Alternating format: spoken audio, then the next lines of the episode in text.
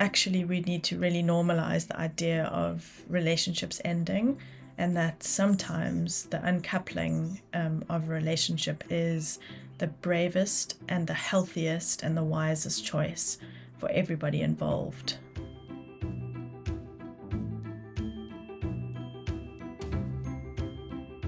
Hello, and welcome to the Grounded Families podcast with me, Julia Goodall, psychologist and coach.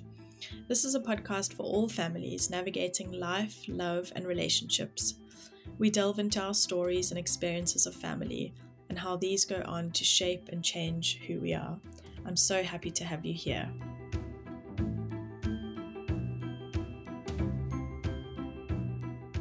Hello, lovely ones.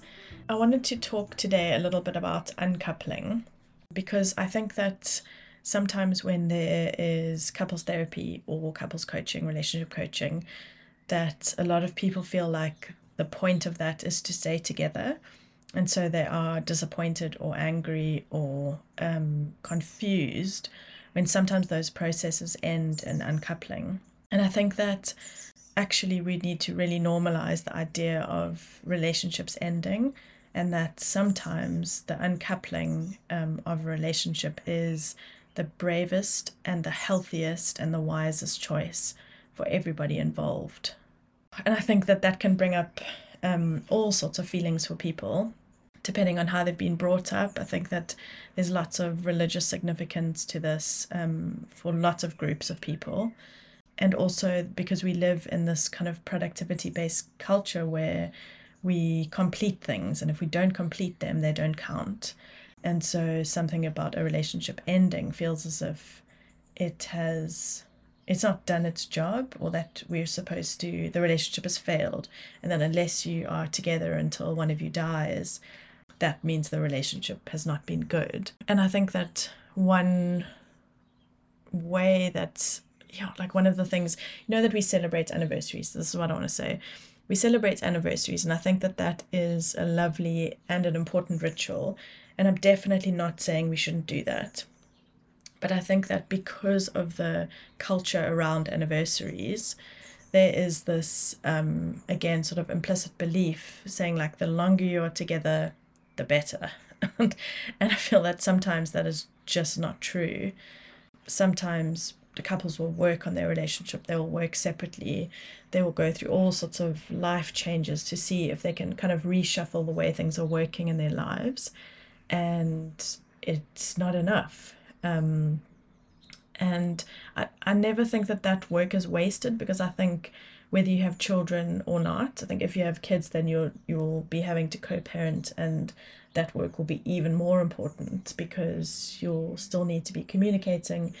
You'll need to be doing things at least similarly with your children, um, so that they feel contained. And if you don't have children, it's still important because the lessons you don't learn in this relationship you will just have to keep learning in the next one.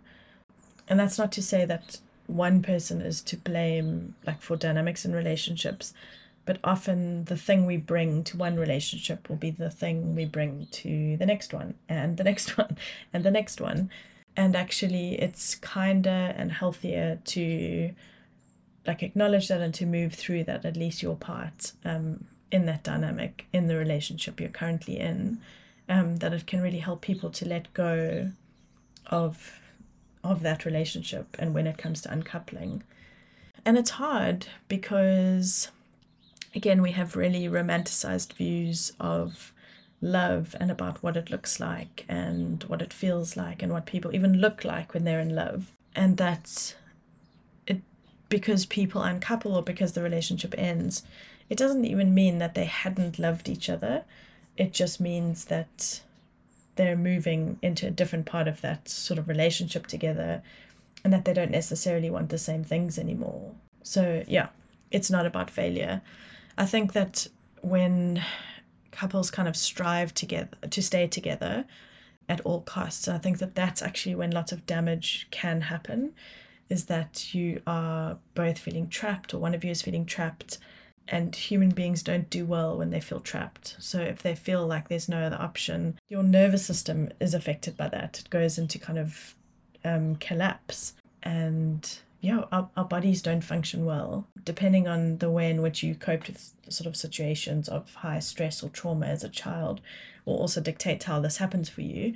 But when people feel that they have a choice and have another option, then that's when couples work can really begin to be useful around you don't have to stay in this situation. You can work through this and leave, or you can work through this and stay together. That the work is not like fixing or forcing the relationship um, to stay together. And again, like thinking of our children, I think that that's a really important thing to teach them too. That lots of relationships end, like 50% of them end. And I think that sometimes that's a different conversation that's less about like poor quality of relationship, but more about poor quality of life. And that under the kind of extreme stresses we have in modern life, that people don't thrive. And so relationships don't thrive. But yeah, lots of relationships end. And as long as we hang on to this idea that staying together is the most important thing, then we are doing all of us a disservice. Some of the things to look out for in terms of like, how do you know when it's time to end a relationship? And so often people sit in my, in particular in my therapy room, and say, how do you know? Like, how do you know when, like, when to let go or when to say this is enough? Or how do you know if you would have made the right choice. Um, and those moments, you I find a real sort of tender moments with people because they're asking, they're asking like, what should I do? And of course, it's not useful for me to say, I think it's this, but it's that feeling of we create the lives that we have, and there is no right path that we that we have to sort of find and follow the cues and follow the signs that I think because we have this belief, or a lot of people have this belief that there's a right thing to do, we fall into fear around are we going to make the right choice? And I think that there is no right choice. You just make the choice, you know, that feels best at the time with the resources you have. And if you were to make another choice, then yes, a whole different set of circumstances would be created.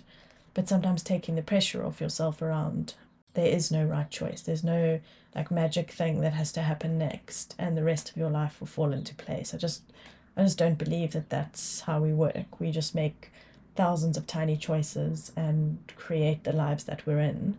But some of the things that I'll get people to be curious about is how they are functioning within their relationship um, and to see what is the relationship um, and what is them. So what parts of them are they sort of shutting down because the relationship is under stress or strain? How are they able to function? Like, are they able to be who they are in sort of unashamed ways and meet their partner just within lots of conflict? Or are they having to kind of hide parts of themselves away to maintain being in the relationship?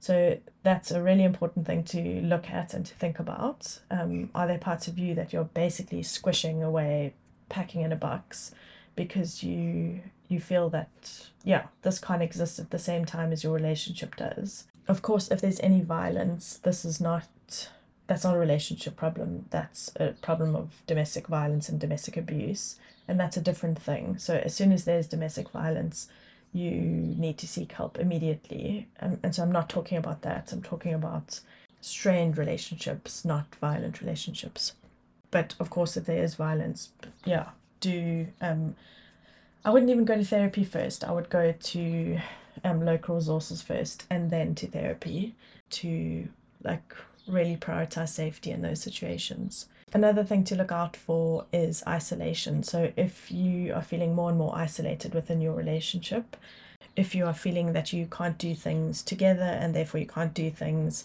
with people in your community, then that's something to think about if you're feeling like your home environment is quite um, toxic, like there is, I think low level fighting is normal and there will always be conflict in homes.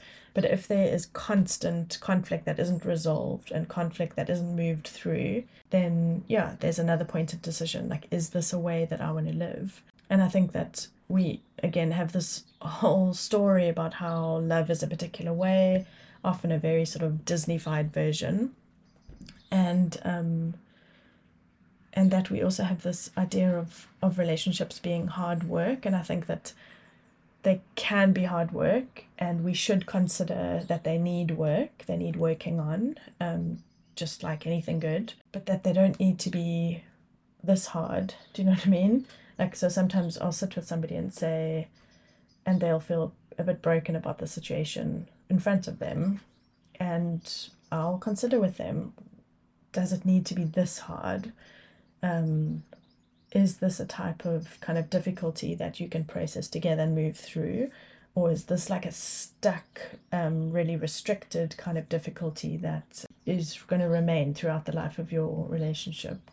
So, yeah, I'm looking for things like that for isolation, um, for kind of squashing, packing away of parts of yourself. If there's no space for like expansive play or just expansion of yourself, so if your partner finds um, any sort of change brings up some rigidity, um, and again, you don't want to pathologize that because people respond to change very differently, but I always think it's important to think about how you exist within the relationship. Are you like a living, breathing human who's able to move and grow? And is your partner a living, breathing human who has space to live and grow and to change and to not remain exactly the same person because I think that can feel very restrictive um, and very unrealistic. But yes, I think uncoupling is a painful decision. No matter what's gone on, I think that even relationships where um, the uncoupling is mutual and agreed and both people feel like it's the right thing to do, that it's um, it's a huge goodbye for people and it's a huge um, shift in terms of the way people are living. Um, it's a huge strain financially a lot of the time. Of course, if you have children, then there's a huge amount of adjustment there too, which often means that people are pausing their own process. And yeah, there's a lot of letting go, a lot of sort of messy goodbyes that again we're not we're not always taught how to handle. And so yeah, nobody takes those decisions lightly. And yeah, I kind of think we need to support people who uncouple a little bit more and not talk about these decisions as failures or that nothing else could be done. So I hope this is helpful. If you have any questions, you're welcome to get in touch, or if you would like to go through anything like this together, you can go to my website. Um, it's in the show notes and we can chat a little bit further. All right, have a lovely day. Bye.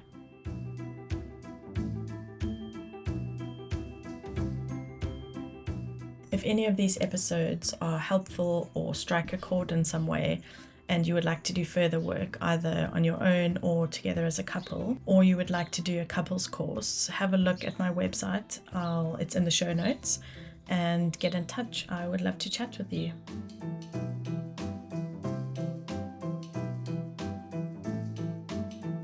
Thank you so much for being here today.